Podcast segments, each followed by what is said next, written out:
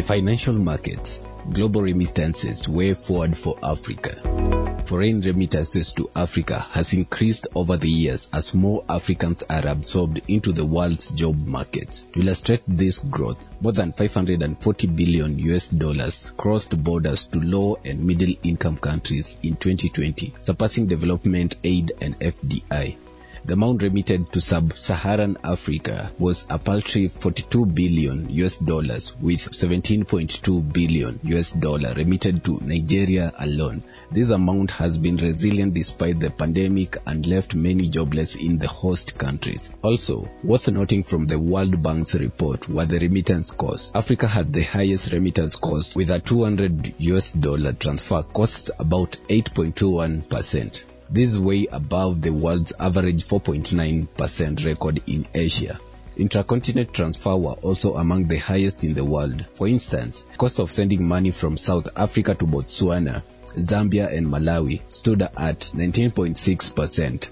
17% and 16% respectively. Other expensive corridors include Kenya, Tanzania, Tanzania, Uganda, Angola, Namibia, bearing in mind that these remittances go directly into the pockets of family and relative.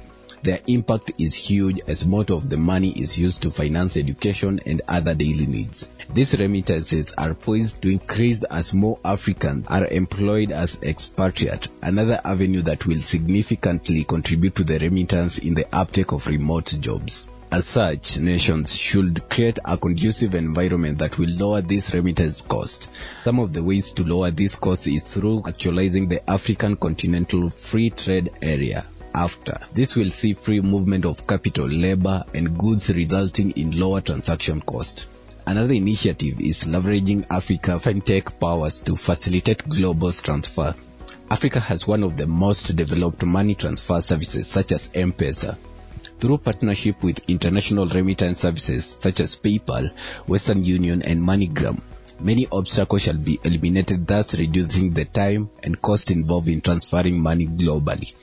The most innovative and upcoming solution is the adoption of the cryptocurrency and blockchain. Since most of the population has access to a smartphone and internet, receiving money should be a challenge. This decentralized platform allows for speedy and low-cost peer-to-peer transfer, thereby providing the most much needed funds for development. As global remittances increasingly contribute to the GDP of Africa countries, lowering these costs will increase funds available for spending, thereby contributing significantly to improved well-being since the funds are less susceptible to misappropriation when compared to development aid.